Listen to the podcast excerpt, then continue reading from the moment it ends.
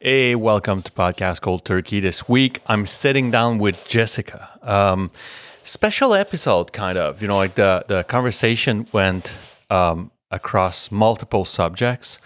Uh, it may sound for my regular listeners to a kind of a, a different path that Jessica and I engaged on uh, uh in terms of our conversation, but I really did appreciate it. You know, like it, it was it was a um, refreshing and and kind of uh, new conversation um, of the usual program, but it was it was fantastic and. Um, appreciated um, her openness and um, you know she wanted to talk about her book and her, her traveling and uh, a bit of her career and um, everything fell you know it, like i felt it was perfect and um, and you know i don't want to spoil any of the details of our conversation. And so, without further ado, here's Jessica. Enjoy.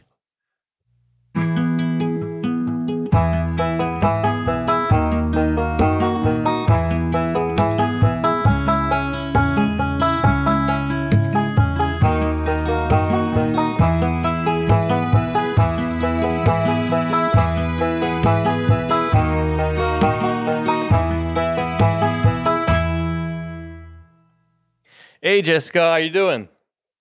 Doing well, thanks. Thanks for having me.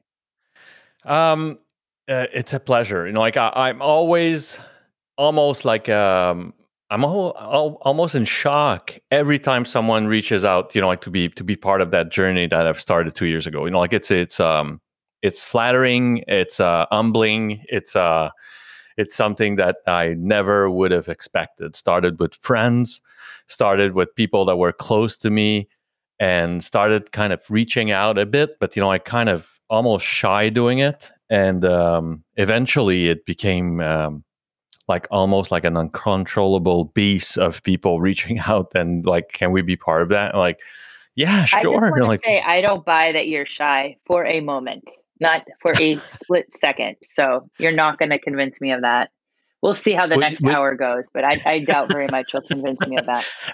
Would you believe that my wife is the social one in that couple? You know, like that's that know, just uh, means that she's incredibly outgoing and that you're just compared to her, not so yeah. not quite as much. That's all. Yeah, that's what that tells me. You, so yeah, you got that right. Sorry, I'm a skeptic. Can't can't get me there yet. well, good to be um, here, and I'm excited to talk to you about uh, my own cold turkey experiences and uh, and uh, you know share that with my with your audience. Can't wait to hear it. Um, I'm I'm just to start off by you know a kind of a twofold question. The first one is where are you located and what region are you located on that planet, and uh, the second is um, how has been the pandemic for you? You know, like in terms of impact, in terms of what you heard, people around you. Um, you know, and the reason why I keep asking the question is super simple: is that I've heard a lot about people being greatly impacted in their mental state. And um, the other thing is that I'm pretty convinced that we're not finished yet. You know, like the, even though you know, yeah. like the the news is eager and thirsty for like the phase three and phase four or wave three and wave six. What I think is going to be um, kind of the the true po- postmortem of that uh, is going to be severe case of um, truly diagnosed PTSD of you know like people you know like having been you know like severely uh, hurt or, or wounded uh, mentally by the mm-hmm. you know like mm-hmm. the the isolation and the, you know like the anxiety and all that so uh, kind of throwing that question out there for you yeah like, uh, i yeah. don't think i disagree with you on that and i'll get to that in just a moment but i i live in the washington dc banlieue the suburbs of washington dc i've been here about going on 15 years. I've lived all over this area. Um, and that's, of course, in North America, in yep. the United States. um, but I spent a considerable amount of my life near the Canadian border. Uh, lived, grew up in Michigan, spent a number of years in upstate New York, and um, have been to all of your major East Coast cities and quite a few on the west coast, including Calgary and um, in BC because of the oil industry and uh, the fisheries up in the northwest. I have been to Kitimat, in fact, British Columbia. Have you heard of Kitimat? No, that must that It's sounds uh pretty dang far. It's right close. It's closer to Alaska than it is to um, the capital of BC. I have to tell you I, I Beautiful. It's beautiful for probably four weeks of the year. I, I you made me think that you know like I once traveled from Montreal to Ontario with Oh you know like a, a, a Nissan Micra which was like a chunk of a car and the, obviously the car broke down. And uh, when I stopped the car and tried to push off the highway um, I you know like I'm I'm so I get to the next exit and walk and see like a Tim Horton and the Canadian Tire. And so I go to the Canadian Tire and say hey guys. So my car doesn't exist on on car books because it's a I think it was only made for Canadians, but you know, like it, all they had it was you know uh, catalogs of car for the U.S., so they couldn't find my car in Oh their in the book. So he's like, "What kind of car you have?" I'm like, "Well, it's a Nissan Micra." He was like, "It doesn't exist." I'm like, "Well, it does because it's broke down, like on the highway right now. Can I show you how much it exists? Please come out to the highway. and I and I asked the guy, "Where the hell am I?" And the guy says, "You're in Napanee, my friend, the deepest hole of Ontario." and when you said Yeah. the name of your city you just mentioned, I was Oh just about to say probably the deepest deepest hole. of the BC. Yeah, yeah. Beautiful though, really, really beautiful, but very, you know, basically fishing. You know, did did my laundry in the laundromat with a bunch of you know people that were in the oil industry, maybe on their way to and from, or people working out on big fishing rigs. Wow. Uh, that's the that's the biz. Forestry too, probably, but Yeah. uh, yeah, Lots of pretty pretty beautiful. Yeah, a lot of greens. There's some very clear air rivals Sweden. Beautiful, beautiful country. I mean, you're, you Canada's gorgeous. Uh, you just need more people and less cold. I mean, the cold is uh we got enough of that, like no doubt. we need more Canadians. That's you know, we need a little more population because there are places where you can break down in like Saskatchewan or Manitoba, and you don't have a CAA guy anywhere nearby. So you're lucky No, you no, found I one. mean, no way. Even in Quebec, I mean, like there are places that you're like, where, where am I? You know, like I, Yeah. I um, just um, we we bought a puppy uh, two, well, right in like January and February or January, but whatever. You know, like we tr- we we went and it was like two three hours from home, and so I, you know, like you, you put that in Google Map and just like drive wherever it tells you to drive, and and um I never seen. I mean, I never seen the places I I, I was. You know, you know Yeah. I, the the roads. I was like, where the hell am I right now? You know, like w- w- it's beautiful, but you know, like, and my wife's like, what do people do for a living here? You know, like there's nothing. Well, they have puppy farms. That's what they do. they must. They Yeah. must. Yeah, Yeah. that's That's where living, right? all worldwide puppies come from. Great. Um, and Um, so, no, you asked about the pandemic. I did, and I did yep. want to get back to that. Um, uh, even of course, I did get a puppy during the pandemic, so there's my segue. Uh, we got a mini Bernedoodle uh, who is crazy and has eaten every plastic item. Loves to eat garbage. The bloodier and snottier, the better. She's really, she's very rascally. She's quite. She should be called Rascal or Socks. We named her Birdie. Um, but I think we were really on the whole pretty fortunate um, in how we uh, we are not super fear factor type folks, and I'm a pretty big adventurer and believer in confronting my own fears, and that's part of my cold turkey story that we'll get into. Um, and so I think like the first couple months, yeah, I was like wiping down the groceries and stuff, but we potted with our neighbors.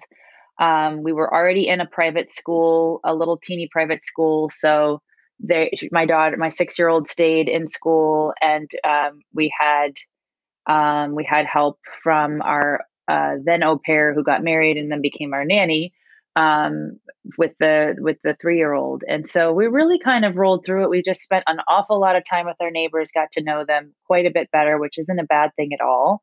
And I think I got to know uh, my greater neighborhood quite a bit better. Uh, I don't.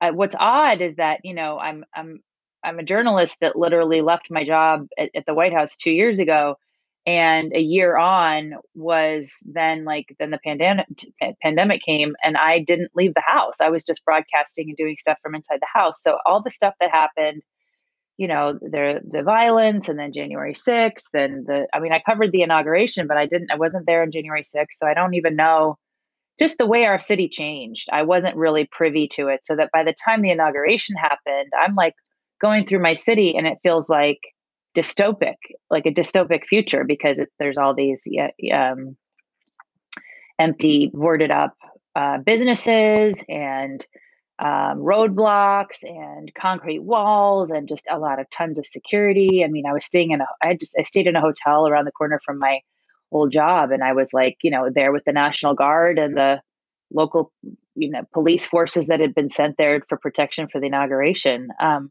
which isn't unusual to have some extra security to be sure, but it was it was nuts. It was super nuts. And um, you just it sort of I wasn't here during 9-11, but I feel like that's close. There's some parallels there just with respect to how shaken everybody was and how um, scared everybody was. And I think it probably, you know, it, obviously the pandemic did a lot of strange things to people. I'm most concerned about children yeah. I think I think certain ages of children really got a raw deal, not just because they weren't in school, but because wearing a mask doesn't really allow you to interact naturally with people.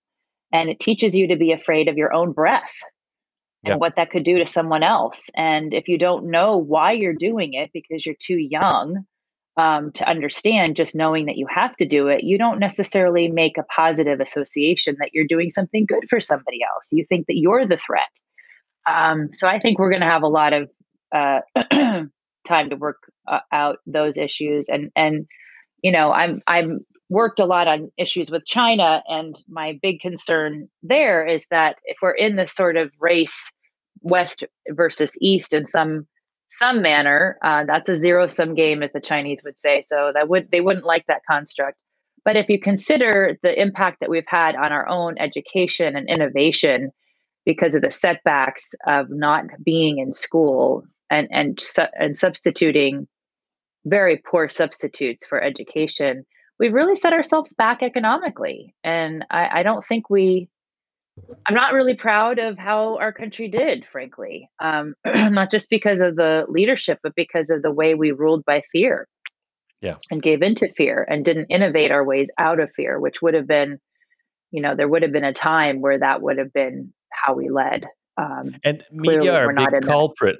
That. Uh, media are a big culprit of that, right? Like media, you know, I, I don't want to. Yeah, and I no, you can beat up on the media, and I would own I would own some measure of that, but we are only as good as our education, our, our information, and the problem really is that. Uh, among many other things we are not good at, we are not terribly good at science and math. And so it's very difficult to report on this complex of an issue. We, you know, I covered Ebola, I covered Zika. Um, this is not the same thing. The way it was transmitted, I mean, it's not like AIDS. It's, it's, it's, it, it, I guess you could say it's similar to SARS, but we didn't have uh, SARS, uh, a bad SARS uh, epidemic here. So, um, yeah, and and and so I think what happened is the way that, that the media communicated and and tried to be forceful in the public health messaging actually has resulted in us being as a people much less trustful of the government. And I think that's what in part has led to the rise in people reticent to take the vaccine because they don't trust the government that set it in motion and they don't trust the people who are speaking on its behalf. Um, yeah, there's a lot of damage. Um, the the I don't want to. the polarization as well. You know, like, and, and I was about yeah. to say about the media is that you know, like the the the main problem, and I'm going to talk about local local media of what I what I see every day. You know, like I I, I do watch uh, some Are you of more Buffalo? of the. Are you watching Vermont or?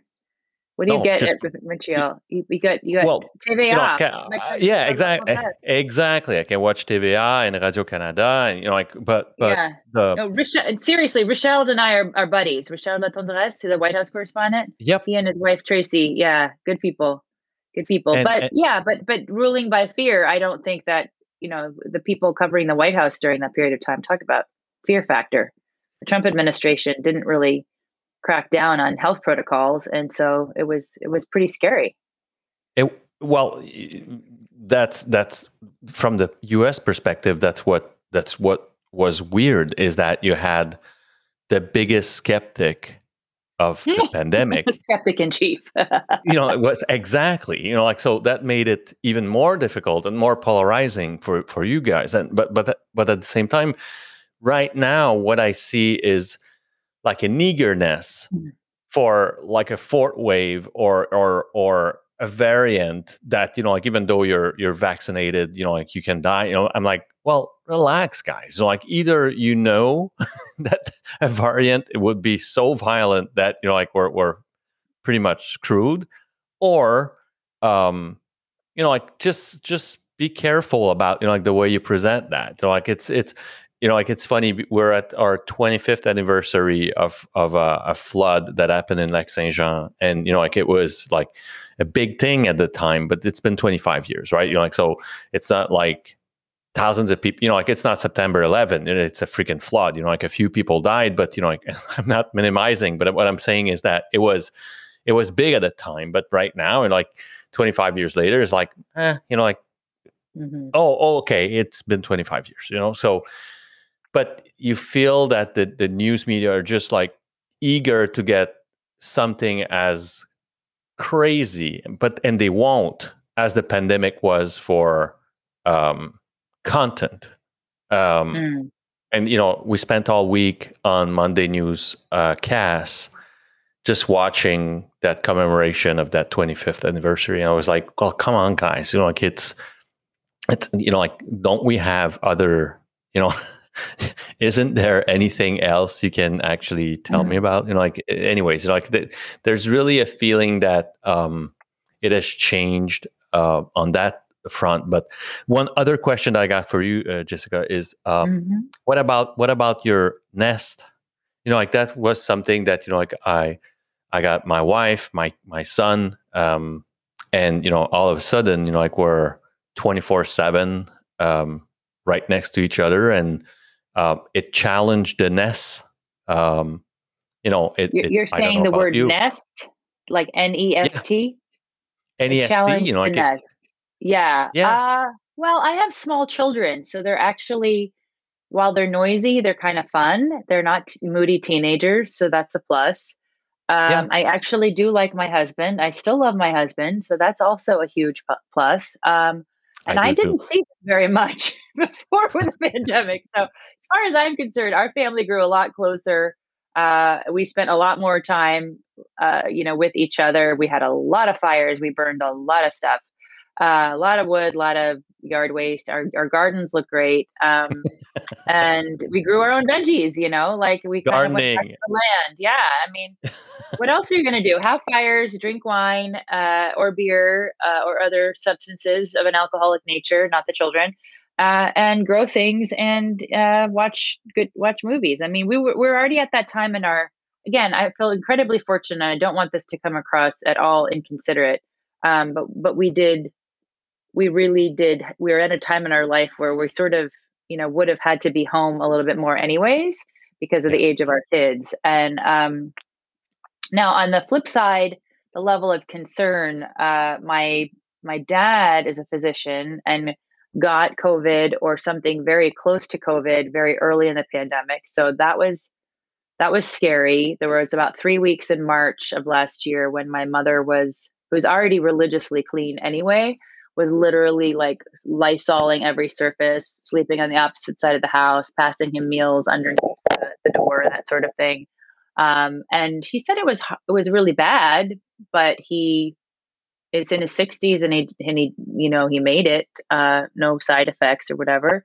Um, and he's now giving the vaccine, so clearly a very big supporter of it. Uh, but also someone that I could go to to ask to sort of cut through the BS because he was getting yeah. so much education about it and was able to just know what to pay attention to and what not to. I mean, unless you're reading the actual medical data, it's really like reading the paper isn't the same as as as knowing how to read some of that medical information and that medical reporting. Even people I know who aren't physicians, but I um, I, I, covered uh, biotech stocks um, last year for a financial services company. I did uh, was a financial journalist for them, and one of our analysts, because of investment purposes, was reading all the FDA reports pre-approval and had, had the knowledge base to. So he he actually told me we're probably not going to need two doses well before the government decided we needed two doses, um,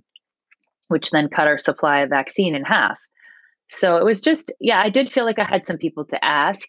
And um, again, my, my orientation went from, I did go, I, I, at the beginning, I was definitely like freaking out from, uh, you know, you just, you can't, but now I'm like, you know, not that it's not a bad thing but I, we just haven't we haven't been very close to uh, bad cases of it um, we've prayed our way through the, the people that we know that have had it and um, we've been blessed to not lose anybody um, on the uh, we do have family in new york though where i mean they're irrevocably scarred because all they heard day and night were ambulances people going to the hospital and never coming back yeah. Um, so they just, you know, they don't they they don't leave the house. They I think it took them a year and a half to come visit anybody. So yeah, everybody's it's that's the unfair thing is it hasn't affected people in areas the same way and we didn't know until probably well into it how much underlying conditions had to do with your outcomes.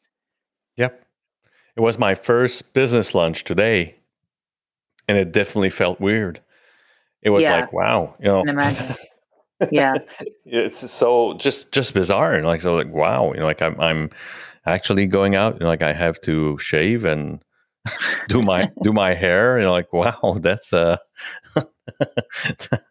yeah that well the, the covid-19 pounds uh you know whether or kilos hopefully nobody had 19 kilos but uh you know that part wasn't great but we did nope. yeah we did try some new recipes so yeah we, we did tomatoes on the vine I started yeah. good though. You know, like I started training like six days a week because you know, like we had to burn some time. You know, like it's it's like full time with the kid, and you know, like you need to occupy him. And you know, like so I would drop him in the um like the the running stroller and choose mm-hmm. like 10k and 15k and you know like by the end i was doing half marathons like 21k with the kid and the stroller and um, yeah so i was doing fa- fantastic and then it got cold and you know like i'm not gonna go running with my son on the on the stroller and and me wearing spikes you know like that's not gonna happen. So uh and, and so i got hit by the 19 covid-19 pound for sure. Yeah. It became no like bueno. uh, yeah. So no bueno. uh, so okay um back to regular schedule. Uh i i I kind of always um, do the same thing, which is like bringing back uh, the the your life story tape to the beginning, or at least to the first memories of stuff that has impacted you and that has eventually led to you know kind of you know like the obstacle or the challenge or the you know um, what you want to talk to me about. Well um so my story, I have many stories because, of course, I'm a storyteller. But uh, my focus of uh, to talk to you about has to do with a book that I've written called "Crossing the Divide: 20 Lessons to Help You Thrive in Cross-Cultural Environments." And the genesis of this book um, was the uh, experience I had about 10 years ago electively sending myself on my own as a stringer to Afghanistan. And uh, that was a cold turkey moment in many ways because it was a way out of a situation that I didn't really know how to get out of any other way. so I went to war.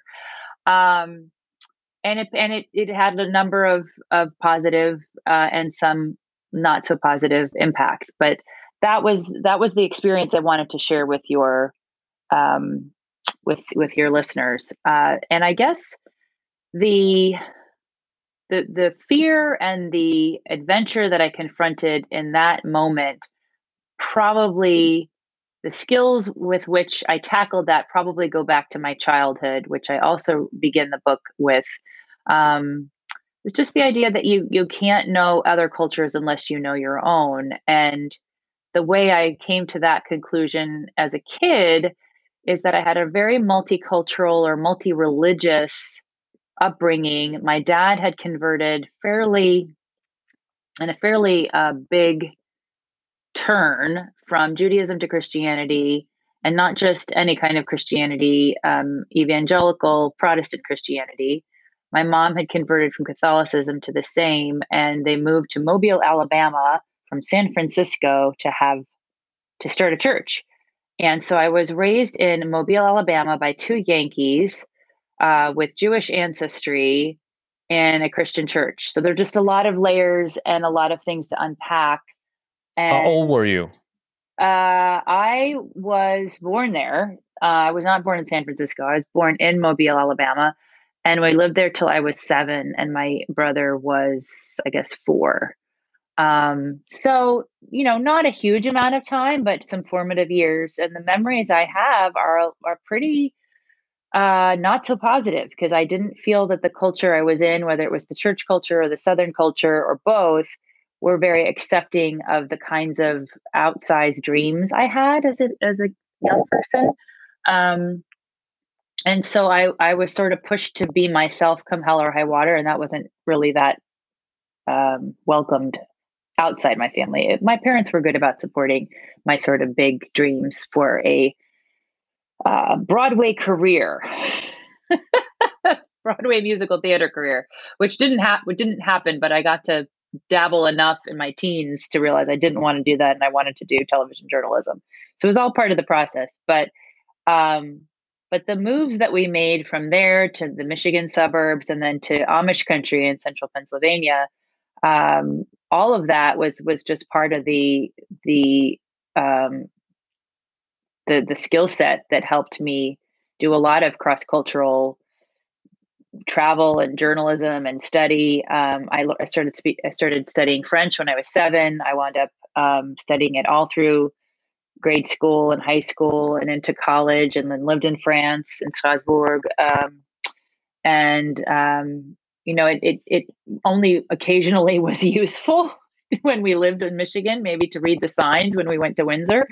Um, but, um, but more recently, as a White House correspondent for a Chinese network, it was very useful in speaking with my counterparts at the United Nations or my other French speaking or Canadian counterparts at the White House because there's a fairly big international press corps there, uh, and Washington's a pretty international town, so um, so that's been helpful as well. Uh, but the Afghanistan thing, um, yeah, there was a lot hard about that, and and I had been asked a number of times to talk about why I did that, and I just thought, you know, I should probably just write about it because uh, people are naturally curious. How do you do it? Why do you do it? But more, how do you do it? Um, and that kind of got the juices flowing. So um, I think I think I'll I'll pause there for your follow up. I mean, so you know, like the, what what has been the influence? You know, like just in terms of academia, and you know, like in terms of um, the kind of kid you were. And you know, like it's going to lead up to you ending up in, in, in Afghanistan. But you know, I need, you know, like I absolutely want to know, you know, like the, the what has been the impact on even like creating fr- creating friendships, um, or well, does your entourage become like my, everyone has like the same beliefs, and you know, or you get confronted quite early? Yeah. Um, um, I so I I took on my my parents' faith and still have it, and it's very personal and dear to me. Um, and but the refreshing thing about being raised by my parents is that there was always room for comparing and contrasting what I believe to other people in a considerate way. Um, and maybe even debating a bit, um, eh, which we don't really do much anymore now because it's it can be unpopular. But I think it's important to sharpen your ideas.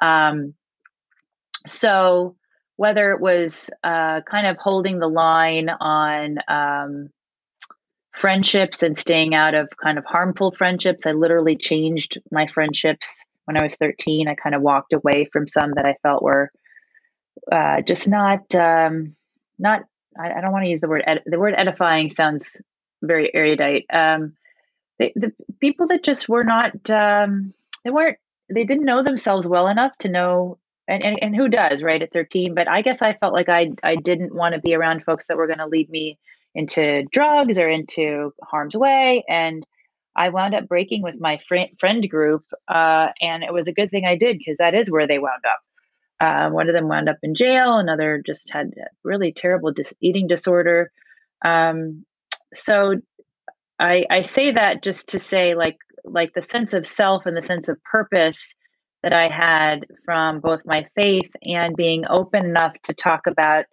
that being a guiding principle for me, but also not the only defining principle of my life. That I wanted to be adventurous, that I wanted to be curious, um, that I wanted to learn about other cultures, and I really was very fascinated, of course, because of all the, the French I was studying uh, and with francophone cultures and learning about them and whether it's the caribbean or west africa or france itself or canada the maritimes um, i was just interested.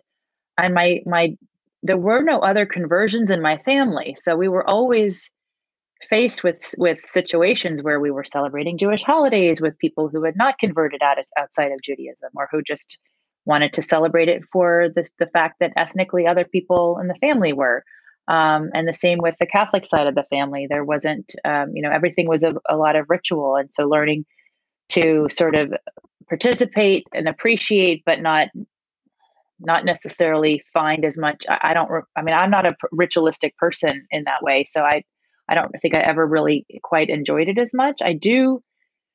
I do feel a great sense of connection and want to pass on to my own children and am um, some of the the beautiful Jewish holidays, especially the family ones, Hanukkah and Passover in particular, because that's that's something you're sharing with people around the world, and it's just really really marvelous to know that everybody Jessica, is doing that at the same Jessica, moment.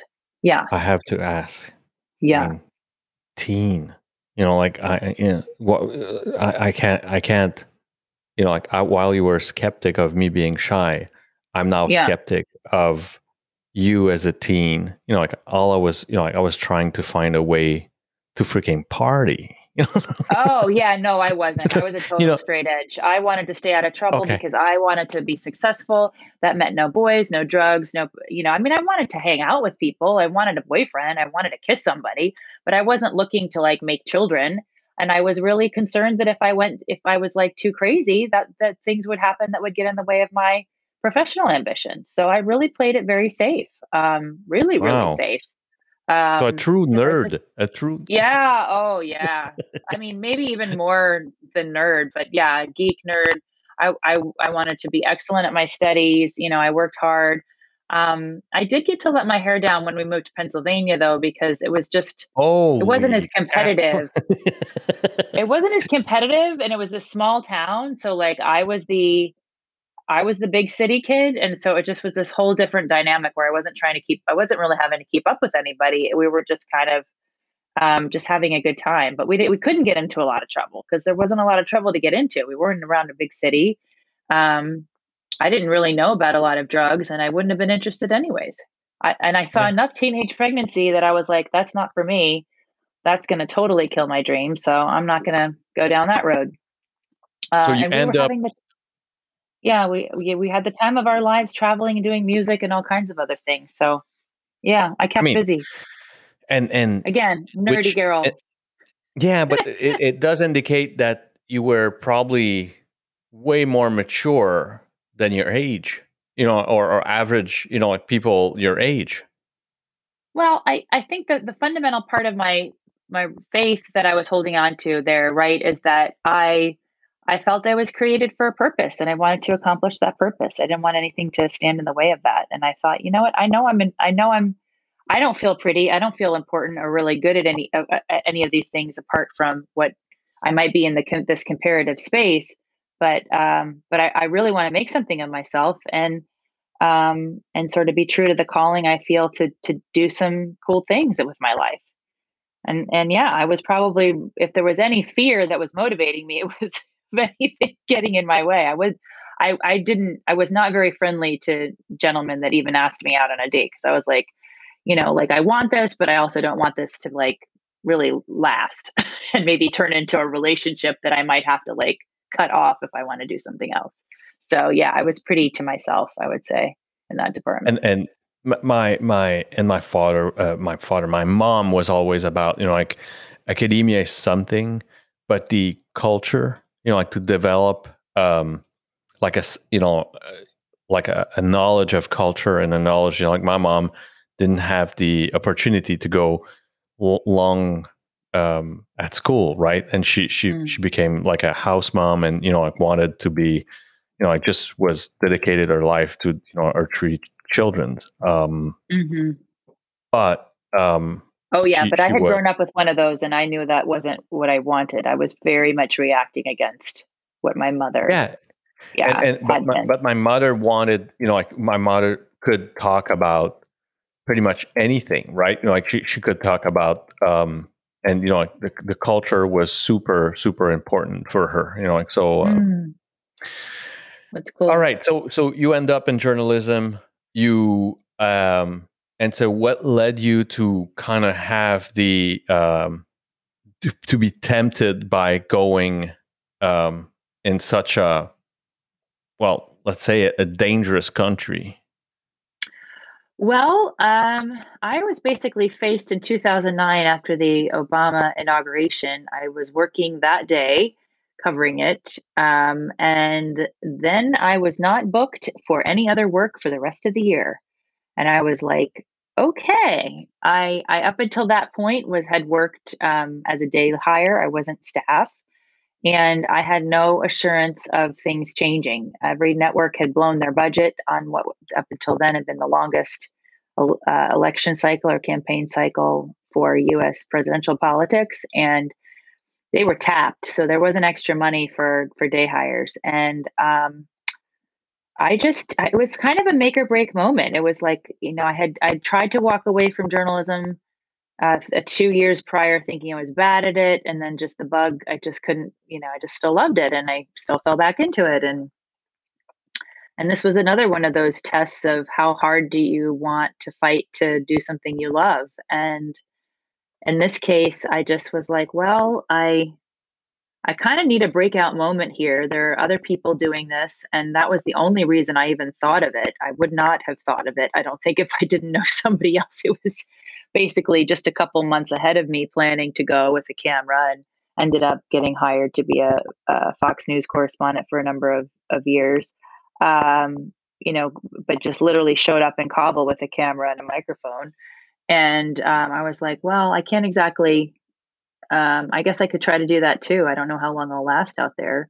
But um, there were a it yeah there was just so many so much research into how to do that you know whether what what flight to take how to properly gear up with the with with the military gear and then the the camera gear and making sure everything could could be small and could talk to each other and that the systems were integral then finding the clients and finding stories to tell the client finding a translator finding a fixer um, finding sources. Uh, it was it took about probably close to six months to get geared up to to go to Afghanistan, um, and it's still one of the best and defining. I would say, really, you know, just raw going to to, to learn, just showing up somewhere to learn, and literally turning stories out of you know conversations that lead to other conversations very organically instead of going with like a mission to tell certain stories. I mean we did have and, some but but it was all organically grown through the people i met even prior to touching down in kabul. How how does it work? You know like you know like bring me to you take a plane from wherever you were in the, in the us to where? You go in europe first? Like how uh, there's two ways to go. You can go through Delhi, which most people don't do, or you can go through Dubai, which more people do. Um, at least that was the, the choices at the time. I actually took Delhi because I wanted that long flight to Delhi, and then I overnighted and then took a short flight to Kabul.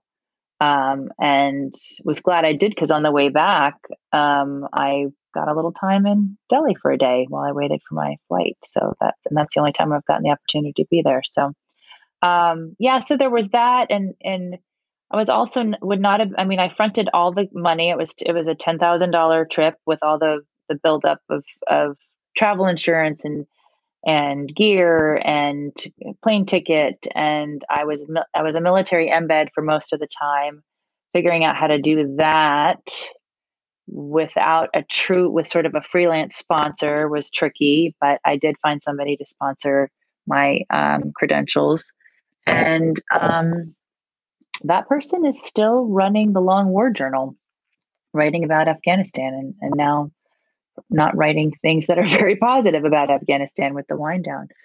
Um, there's so many Afghans here in the DC area, actually, I think in part because they're um, because of the the government connections over the years, but there's a tremendous population here. So even now, I meet people a lot of places. Um, and I'm trying to do a little bit of helping when I can with uh, the special immigrant visas that some of the translators and things that have helped the coalition are trying to come back on. Um, but that enabled me to find a network of people that could help me uh, over there, and so that was also helpful. Some of the journalism colleagues I had identified someone who could help me, and then that person led to the next person, then led to the next person, and um, that's how I found my fixer translator, who's now at the uh, International America, uh, excuse me, the International Red Cross in Geneva.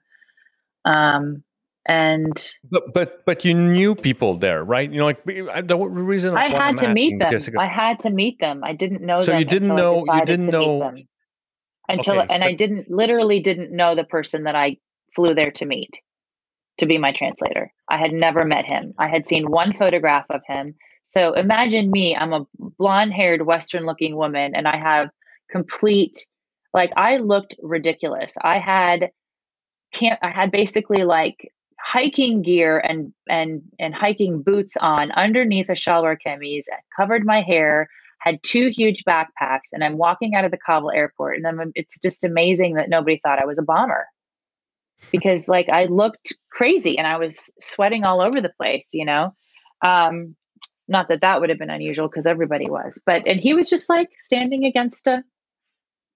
He was this little, kind of slight young man. I think he was probably 20, 22, 23. Um, and I was just like, okay, like you look like your picture. You have the cell phone I asked you to have. I haven't given you any money yet, and you did something on your own dime. That's a good sign you know, st- uh, stupid or lucky, you know, take your pick. There was a lot of of both in that trip. a lot of getting lucky. I have, you know, like we, we, my wife and I have a couple of friends that they do live in Haiti, and that's probably the closest to a third world, you know, like third world yeah. country that you know, like I've been to, and I've been twice, you know, for the wedding, and and then for you know, like just just to meet to go to go see my friends.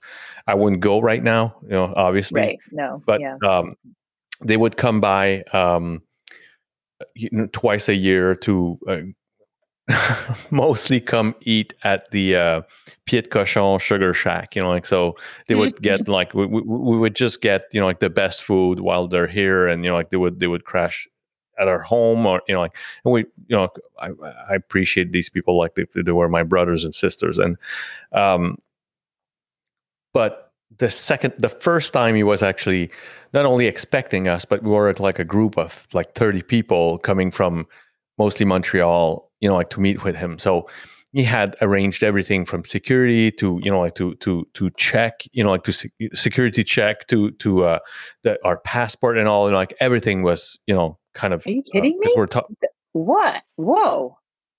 I yeah, didn't get I any mean, of that when i went to haiti. You, you must know people he did, you know, and does. Um, so you wow. know, we're talking about, you know, like we're talking about um, our friends are, you know, like the some would say, you know, like the one percenters, right? You know, like they're they're, yeah. they're really, you know, like they have good jobs. They, you know, like they they handle uh, both um, lotteries and you know, like all kinds of stuff that you know, like they're, they're doing well. Um, yeah.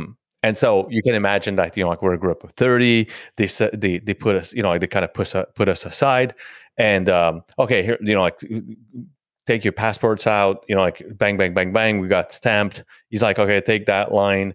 We cross right through, and you know, next thing you know, we're in a bus and uh, we're going to the their country house for the wedding. So easy peasy. I didn't see any of the chaos. I was just like, eh, but we la- we stayed longer than most of the people, and so mm-hmm. the last four days we got back to Pétionville, and then I started to say like, oh, that's what I see on the news. You know, like I was yeah. like, that's holy cow. You know, like that's not. But I was, you know, assured, or, or you know, like I could I could rest assured that you know, like I was with my friend. Um, yeah, that man. Well, I think you know, that, that has man, a big that that part is really key, right? Is that you have somebody that you trust. That, yeah, yeah. It, and I just sort of had to. to forge that when when you're sort of you're kind of putting your your eggs in that basket. You have to forge it and and assess trust and kind of just jump on it. And if you don't feel it, then you don't go or you don't do. Yeah. You know. Um, and I do think that's a huge difference with my experience in Afghanistan. I don't I don't think I would have had the same positive experience if I had been outside the wire for for longer by myself. I would have wound up kidnapped or something. You know, just it just wasn't safe, and it was safer then than it has been since, um, because there was election security. I w- was going to cover the national, the first national election for Karzai. The was right after Obama took over, so there was this big assessment. Um, uh, of whether we should be there and who should stay. And and you know, at the time, the British and the Canadians were much more involved, so there was a much bigger international coalition there than than there became uh, not so long after that, because other people clearly saw that it was a losing battle before the Americans did. Um, so, I, in some ways, I may have been there at a heyday, but yeah, I I I I prayed pretty hard and and knew that I was going to have to be ready to die to do this. I mean, I I made my will, I did my power of attorney, you know, I I told I wrote down who was going to get my car and my couch, which is about all I had at the time.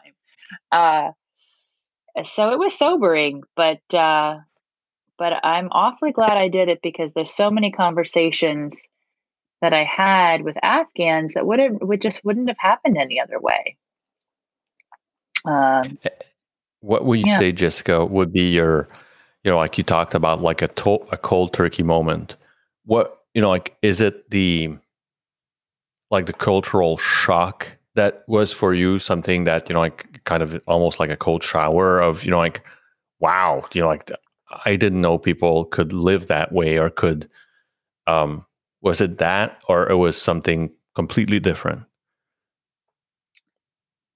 Um, I had a few because there were two there were two culture clashes. There was there was um, the culture clash with the Afghanistan way of life, and then there was the culture with the military way of life compared to the civilian way of life.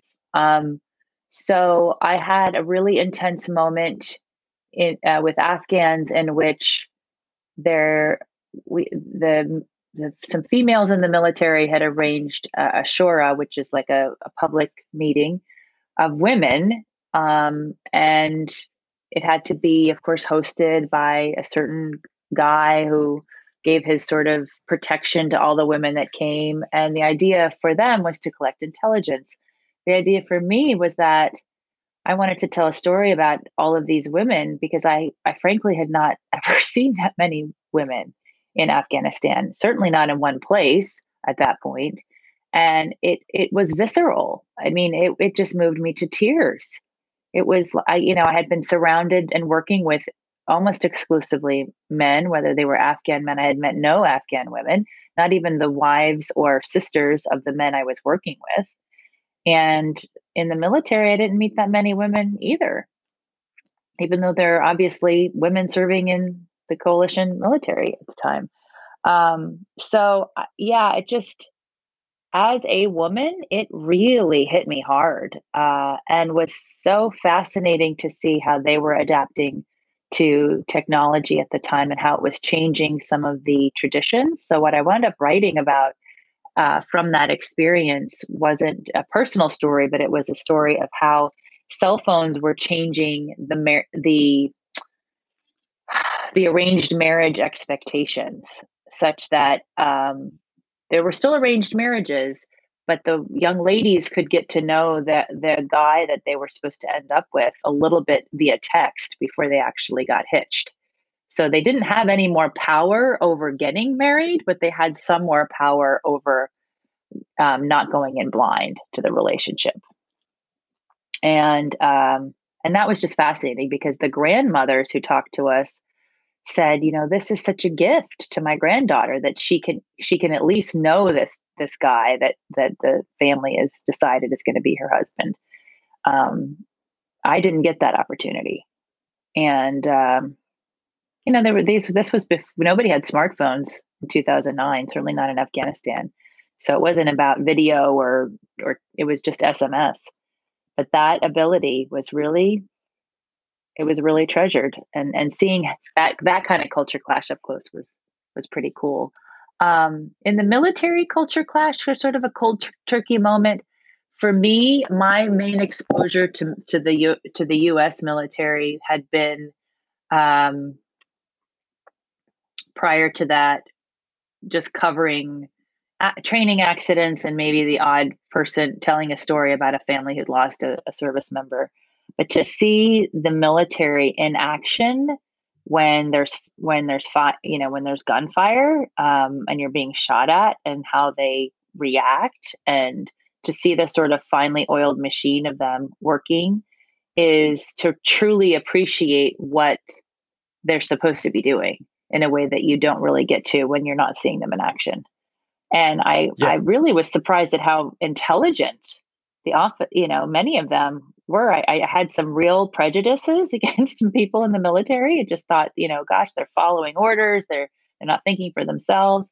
I mean, the, especially the upper level um, colonels and majors. These were people getting master's degrees on the internet while we were in Afghanistan. These were people with multiple um, tours and and all kinds of skills and a lot of cross cultural skills. I mean, they weren't meatheads, right? Like that was my prejudice was that oh, I'm just there's yeah. just going to be a bunch of blockheads that just like to shoot things and kill people. And uh, I didn't find that to be the case. And some of the people who've been part of um, even endorsing the book and um, giving it to people in in uh, promotion ceremonies and whatnot have been real good resources for cross cultural um, intelligence conversations and how do you talk to this audience and how do you thread the needle here or there? Because they had to do it. That was there was a lot of nation building in afghanistan and so the the the international component of militaries working with each other. I mean i met people from italy and the french legion and canada of course and the uk and so you've got got an international group of people in the military and then you've got all of their diplomatic services aid services as well and they're all working on this problem set and going about it differently with their communication styles and cultural assumptions. So um, they actually have quite a bit of really helpful observations on the subject of cultural intelligence. And that must change completely the weight of the thank you for your service sentence. That's a really good observation. Yeah. I mean, yeah, because I can really appreciate how hard it, it is for particularly the US military to walk away from Afghanistan, which mm. very, very likely is not going to have been left better than it was found 20 years do you, ago. Do you think they're the do you think they're heartbroken that they you know like that they have to leave? I think you know, some people saw the writing on the wall far sooner. Um, but other people really saw it through the lens of, hey, I don't want anybody to die in vain. And, you know, I, I saw people die. They saw, they've seen far more people die. So you don't want that to be like not meaningful in the sense that you you won but that's also not a reason to stay and i'm it's called the graveyard of empires for a reason yeah as as president biden said in in his remarks talking about the end of the war like it's not a place that you conquer. It just isn't. Yeah. And, and that wasn't why the US and, and its coalition partners went in the beginning. And it, you know, my Afghan friends there don't want to hear me say any of that because they feel completely abandoned because they have been. Because there were promises made that have not been kept. Uh, well, particularly to the minorities. Yeah, and I I think you're right. Like I, I well, from an outs quite far an outside perspective, if the promise was to clean, quote unquote, the country, I mean, yeah, or or something lofty like women's rights or minority rights. I mean, yeah, that's just that that's a very difficult promise to keep, and that hurts, right? Like I I I was so amazing towards the end of my trip. I went to a all girls school in um, West Kabul, so it was mostly minority girls. One of the persecuted minorities. It had been targeted by the Taliban for that reason because they were Shia Muslims and girls that were being educated. And, um, you know, you just think of like this is the future of this country, and and that that and I know that I think President Biden shared a personal story too, where he had promised at one point or been confronted by a Afghan woman saying, "I just want to finish my degree. I want to be a doctor for my country," and the idea that that a foreign military ha- is going to guarantee that or has to stay present to guarantee that you know that means the country can't stand on its own if that's the case. And then it's not a country. Yeah. What how long did you stay there? I was there two months so not terribly long but i literally called my therapist from a, a camp in kabul and i was like should i go home she's like you're calling me from kabul what do you think I had just seen, uh, yeah, I had just seen a ramp ceremony, um, which is the the pomp and circumstance that happened for every fallen soldier or airman or um, marine, and um, it was awful. It was just awful, and I had. I had, yeah, I had, I think I had seen that guy get attacked from a helicopter because I was with his one of the commanders at the time, and and later I went to Walter Reed and saw others that had been in that attack. Yeah, it was just, uh, yeah, you start to kind of lose your shit, you know. I think no I was doubt. there. I think I, mean, I was there because I was all by myself just... too. Like I didn't have anybody to really talk about it with, and and I did carry a lot for. I, I carried a lot more than I realized I carried for a number of years, um, right into my job with the Chinese. And then I was a yeller and a screamer, which isn't really very helpful in a Chinese culture. So that was a, a different problem set. But I'm convinced that I had that temperament because of what I had been through and just not processed from Afghanistan.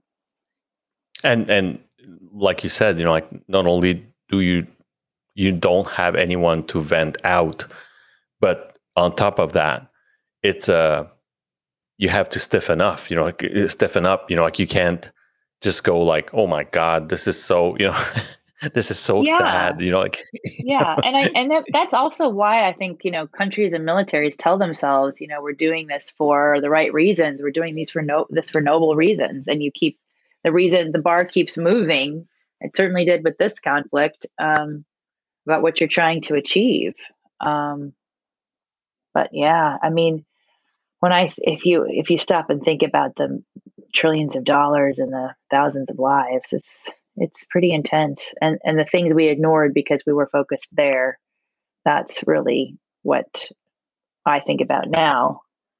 Um, Which brings me to another question. Competition, yeah, brings me to another question, Jessica. You know, like what's your you know like having spent some time there and seeing kind of like face to face um not only the the level of implication, but you know, kind of the impact it has or doesn't have on you know a country that you're trying to, I don't know, get back on the right path. May I say? Um, mm-hmm. What's now your you know what's now your your personal you know like I don't I, I know this is you know it it is a delicate subject matter, especially that you know uh, in the U.S. in terms of the the relation with the military. You know, like w- w- in in Canada, it's a complete different relation we have with you know like the army and the military. For us, it's just like we don't even we have a hard time even almost justifying as I mean as popular opinion. You know, like we have a hard time almost justifying why we have an army. You know, like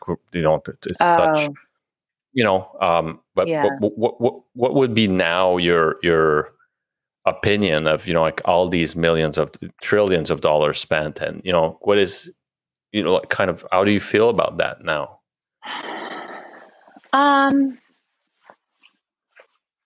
part of me feels like I wasn't skeptical enough when I was there because I didn't live through the lessons of Vietnam in particular. And the people I was around were, were true believers, which of course is what happens when you embed in the military. You get their view uh, more pronounced than you get con- uh, countervailing views. Um, so, and and I was very much interested in the things they were trying. But even by the end of that two months, when I realized they were trying to duplicate what they had done in Iraq with counterinsurgency training, um, I thought, you know, there's just these these countries are not similar enough for what works in Iraq to work here, and how long will it even work? I mean, now we know um, it didn't in Iraq with the reemergence of of radical factions and, and ISIS. Um, so yeah i do think about that as a uh, from a journalistic standpoint that i would be probably way more skeptical uh, my heart continues to go out to the people that i truly that really you know befriended me and continue to keep in touch with me and whose families i would love to to see in safety um, who who gave up things and worked worked on behalf of of not just the American government, but other governments and the Asia Society and such. Uh, you know, they're they're brave people with not a lot of good options.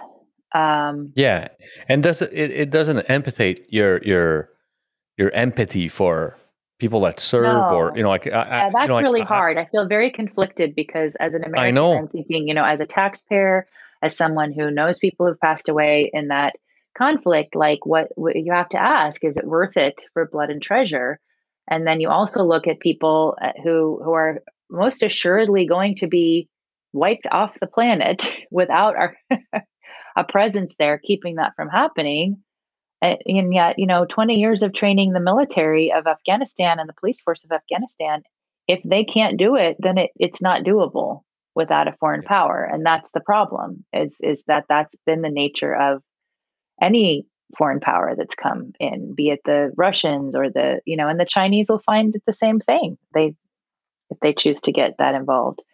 Um, yeah. So that it's, yeah, I, I, I, I, just, I guess the word is conflicted. I feel very yeah. conflicted because I care about people there that are in harm's way. And I don't like that I'm at odds with people who have gone out on a limb to help me personally and kept yeah. me safe. And, you know, like getting back to my friends in Haiti, you know, like when I visited them, um, they would actually describe the kind of the spinning cycle in which they are.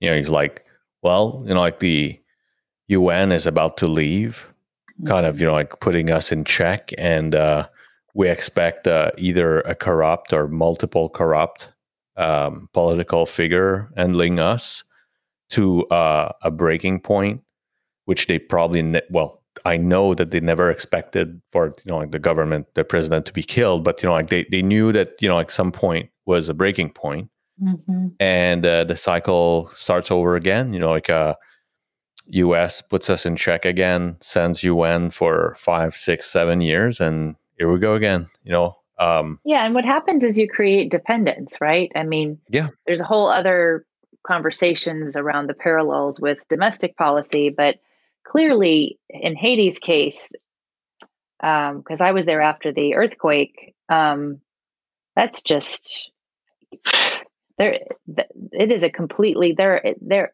just like afghanistan there are people who have never known in a scenario under which they could actually work for a private entity and make a living and support their families. Everybody has either been tied to the Haiti government or to a foreign power for aid. Yep. And and yep. the cottage industry of really smart people that are basically working at distributing money they didn't, you know, money from other countries to the people of Haiti who to who yeah, they need it but but the idea it, there is like you know if, if you need it then you should as a country try to try to create the, the con- conditions under which you can provide it for your own people but that just doesn't happen absolutely and it's super and it's a tragedy and i think we can all acknowledge that it's a tragedy and that doesn't mean my you know you, you you're compassionless but at some point you know this is the nature of what a nation what the difference between a nation and a non-nation is are you are you meeting the basic needs of your people in terms of protecting them and creating a government that's reliable? I mean gosh there's i don't need to go off on uh on all that but um yeah it's just it's and and, I, and as a journalist like what do you you, you you're going to tell the stories of the people in need of course. It's hard to tell the stories of corruption there but there's certainly a lot of them. And that yep. the, the, corruption is endemic uh, in a lot of these countries just as you're talking about and that's the case in afghanistan. Who knows how many how people were enriched by the policies and the, just the pouring money as though you know building another school building another I don't know. It's it's obviously much more complex than that, but it's it's it wasn't made you, better. You said school, and you know, like I was about to say, you know, like I'm I'm I'm gonna take um kind of a a, um, a position, but I think that um dictatorship is necessary unless you educate your population enough. Mm. That's crazy to say, and you probably take a wild guess every time for some sadistic you know, like that, there's a, a, documentary right now on Netflix uh, that's called Tyrants. Um, he, he, goes over all of the worst tyrants in history, but one thing that I realized was that, well, you know, like if if the guy is not that bad, and you see you know, IT people miss some of the less um, tyrannic mm-hmm. of these leaders. Well, think about the Arab Spring. Think about what's happened was, in, in the Middle East in particular. Yeah. Yeah. Um, and and and unless until or unless you educate your population, you you can't expect expect any democratic movement to you know like to to lead and strive. I mean, and it how? doesn't happen. It doesn't also doesn't happen without at least a generation of of change of expectations, right? Absolutely. So, yeah. Yeah. It's it's that that whole uh, pro- democratization uh, evangelism agenda that sort of happened under the second Bush administration. A little, yeah, just again, I, I look back and think I was really young when a lot of these things were happening and decisions were made. I was 20 on 9 11, 2021, something like that. And start and covering news at that age, but still realizing like I I was I was naive. I thought we could fix things that we clearly could not fix. Yeah. Um, what's the biggest lesson you took back in your two backpacks and your you know, your, uh, your, your your two heavy luggage two heavy uh, luggages return flight um some of it was um, and I'm I'm forever grateful to the people who prayed for my safety because I did feel like I was I had a strange sense of feeling protected in in really violent situations, um, and that's sort of a metaphysical point. But I, at the same time, because I had that, I also was kind of surprised at at things I wound up doing and things I didn't wind up being scared to do, like running towards mortars instead of away from them because I wanted to get a good picture. Like, just get into this mentality where you want to capture the moment that's not entirely sane.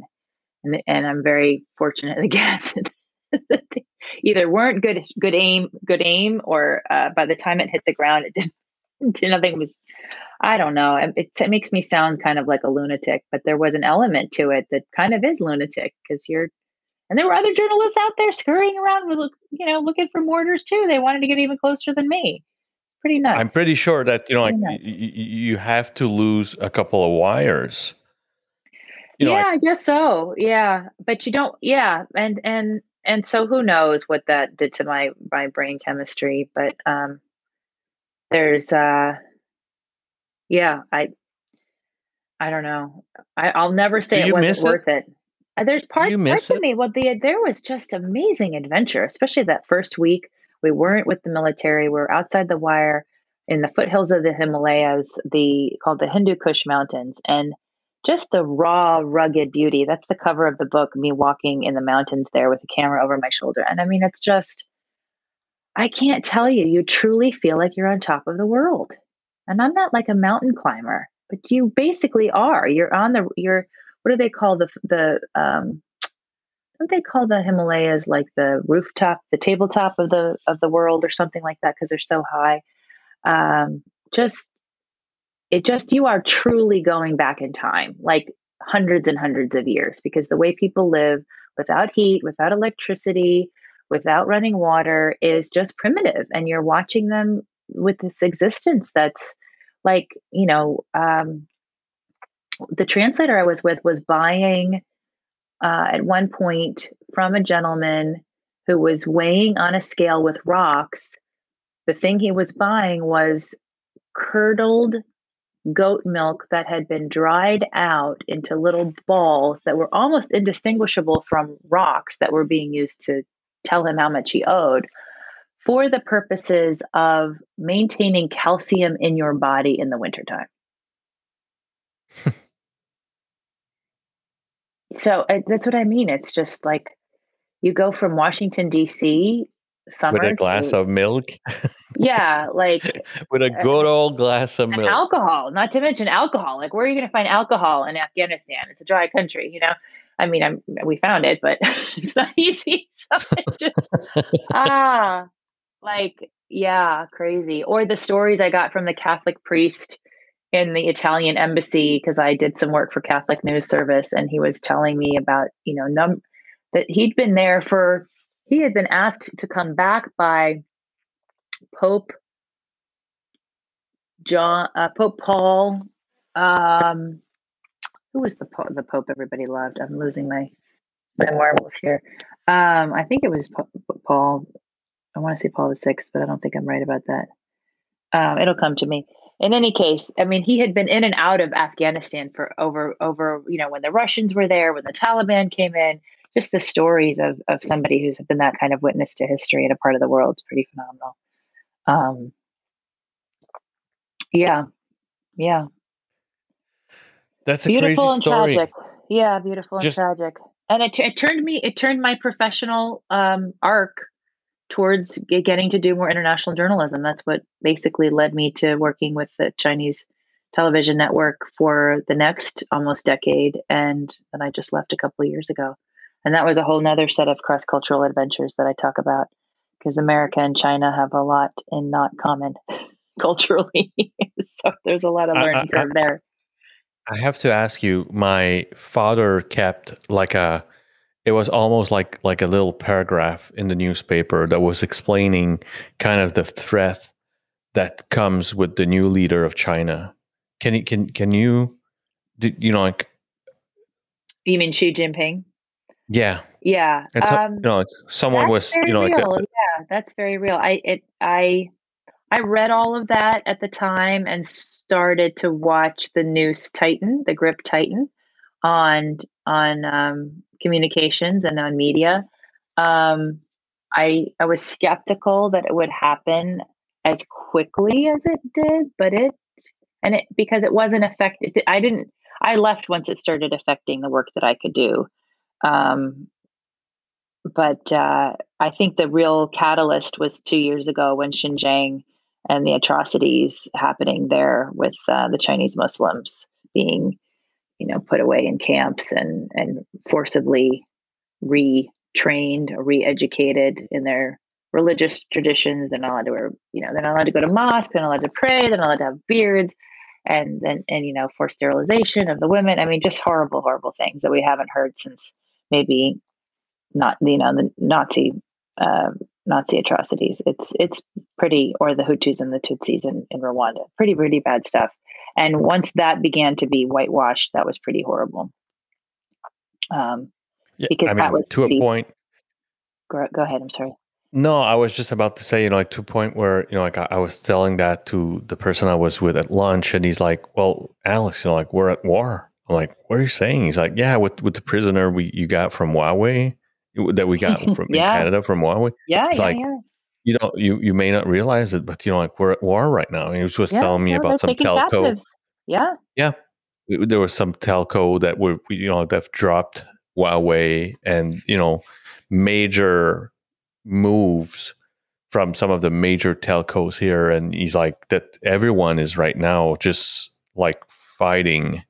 Um, you know, like it goes like Um, both Canada ways. You paid know? a bigger price, right? For it was it Meng Wanzhou, the the um, the C the CFO of Huawei, Yep. um, who yeah, and and then you had those two uh, businessmen taken captive uh, and not released yet, and and China. I mean, from from my vantage point, part of the reason I was in Kitimat was because Chinese investment was so intense in the oil sands, and so there was a lot there was a lot of very intricate business deals, and there had been more openness in Canada, even in the US, at least overtly, to welcoming Chinese investment and Chinese partnerships.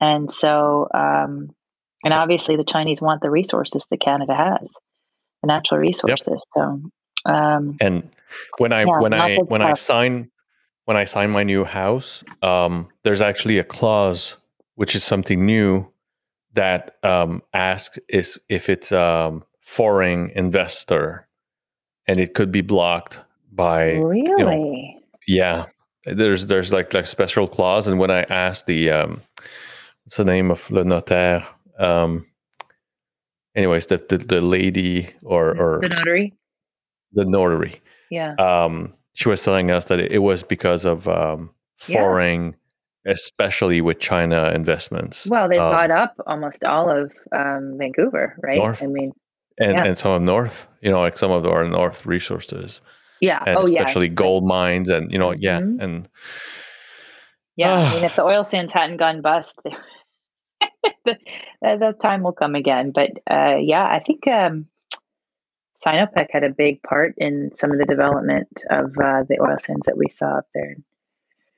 Where's and I think we, Fort we, McMurray. we- yeah, and we were we were we trusted kind of that um almost like that we are the world syndrome you know like oh everyone's friendly friendly and you know like Mm, hence why you know like we we we didn't um especially in canada and like we didn't um build much of our resources everything was made in china and you know like there was a lot of stuff that we came Yeah. to realize like the pandemic has accelerated that but it was just like mm.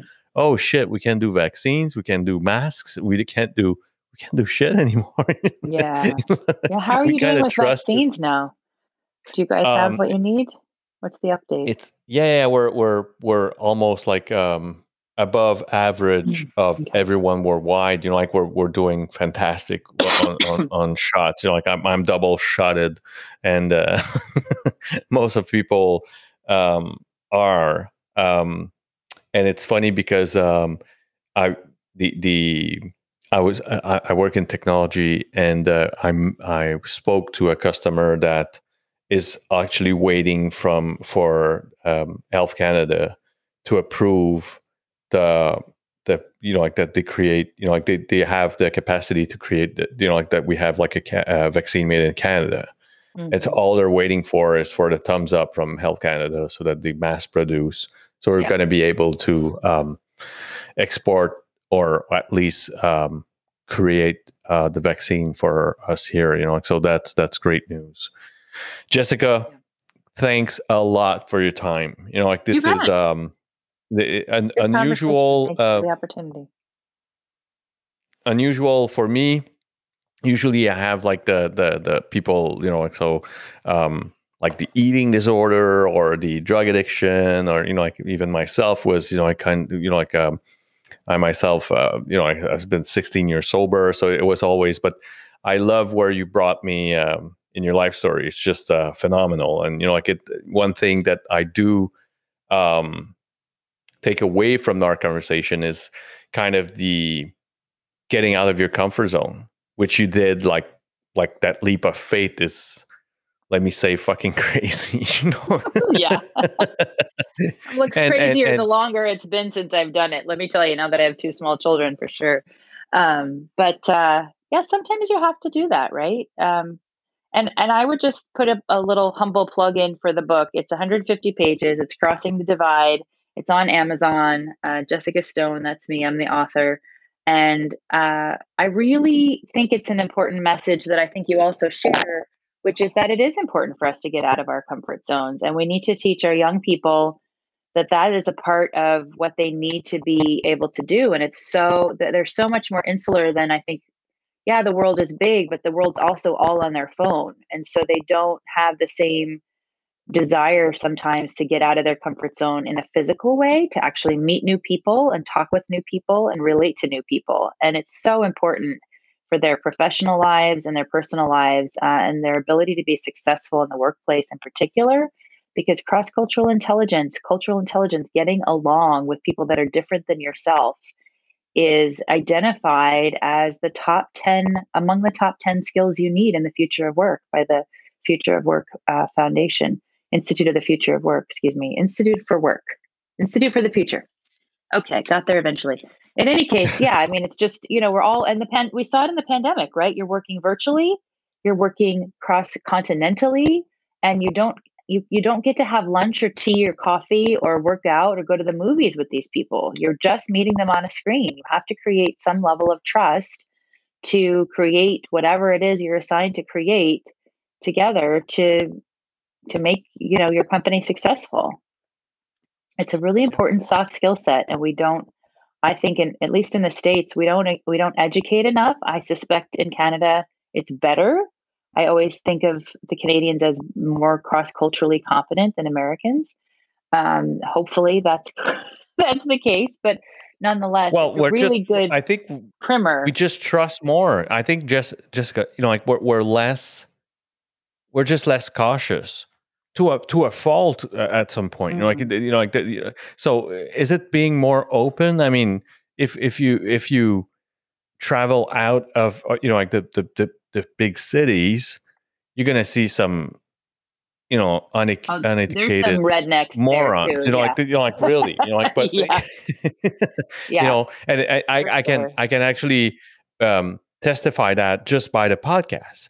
Um, it, you know, like uh, w- what I mean by that is, you know, um, the the bilingualism is something that you know like if i if i travel out of montreal and not too far you know like like 40 50 minutes away from montreal i'm unable to have an english speaking conversation yeah um, no, no doubt no doubt you know so so yeah. if you start right there can you imagine if we're talking about you know like a a guy from india or from haiti or if you know like i mean right you know like it's it's rough and um and i'm always think, surprised you know, at how um, French French has evolved with a lot more English words, and really like French Canadian French has is is much more ancient French. Like yeah. you say, you say um, fin semaine, don't you? You don't say le weekend. Mostly fin semaine. yeah, yeah. Or hot dog, you say chien. You know, you don't. It's it's yep. just these and in in in Paris you're just not going to hear that anymore. You hear so much English now in France because of the European Which, Union and the common currency and all of that. Yeah, but there's a feeling that you know like France French is actually a dying um it's dying. While right here in Montreal there's actually we have um through bilingual singing hip hop artists, for example, that that mm. that raps in Franglish, right? Like mm-hmm. you know, like just like their flow is really um, a true Franglish flow, uh, which I do appreciate myself. But uh, there's there's been people that are super protectionist that are saying, "Don't kill the yeah. French language." With you know, like by by bilingual my god, I'm not gonna get there. But by by throwing yeah by throwing the two the two language in there. But I'm I'm not of that. I think our culture is um, much stronger than that. But you know, um, is it a you know is it good that our government is uh, or at least our province government is uh, putting laws to make sure that we don't get fully uh, assimilated in English? I mean, yeah, I don't think it's a bad idea but um, working on a day-to-day basis with my colleagues in Toronto and some in West, I mean, it's going to take hundreds of years before, you know, like they make us um, the you know like similar. You know, like mm-hmm. Quebec is so different from the rest of Canada. Oh yeah, you know, like so different. Don't you know, like, so, get me started. My own observations, but yeah, no, no doubt, no doubt. And but I mean, that's also something that I think the Canadian national government maintains and protects Quebec for with uh, it, it's certainly the Trudeau government. Some of them did. Some of them do. Some, you know, like uh, Trudeau right now is, you know, like he's from here, right? You know, like yeah. he understands that. Um, some did less of that. You know, like Harper was just like right. didn't care. Um, even I think the opposite. You know, like he would have pref- preferred that. You know, like we get integrated, but just fall into uh, exactly. Just yeah, take that part of the country out. Um, and so yes i mean for for the, for for the listeners all of the you know like all of the book or books that you know jessica wants to share with listeners um it's all going to be found on the description of the episode as much as um, every social media links that she's going to share with me you can find them um so you didn't have to pause to uh to find the it conquer the divide right uh cross the, crossing the divide yeah crossing the divide. Sorry. Hopefully, you'll um, conquer it too. and yeah, and we especially had the conversation to be careful about the conquest. But yeah. uh, but uh, thanks again for your time, Jessica. Really appreciate it. It's um it's great conversation I just had. You know, like I I love that, and we could have so many more. I mean, it's um I I love that. So merci beaucoup, Jessica. Vraiment apprécié. Thank you. Take care. Okay. Bye. Bye bye.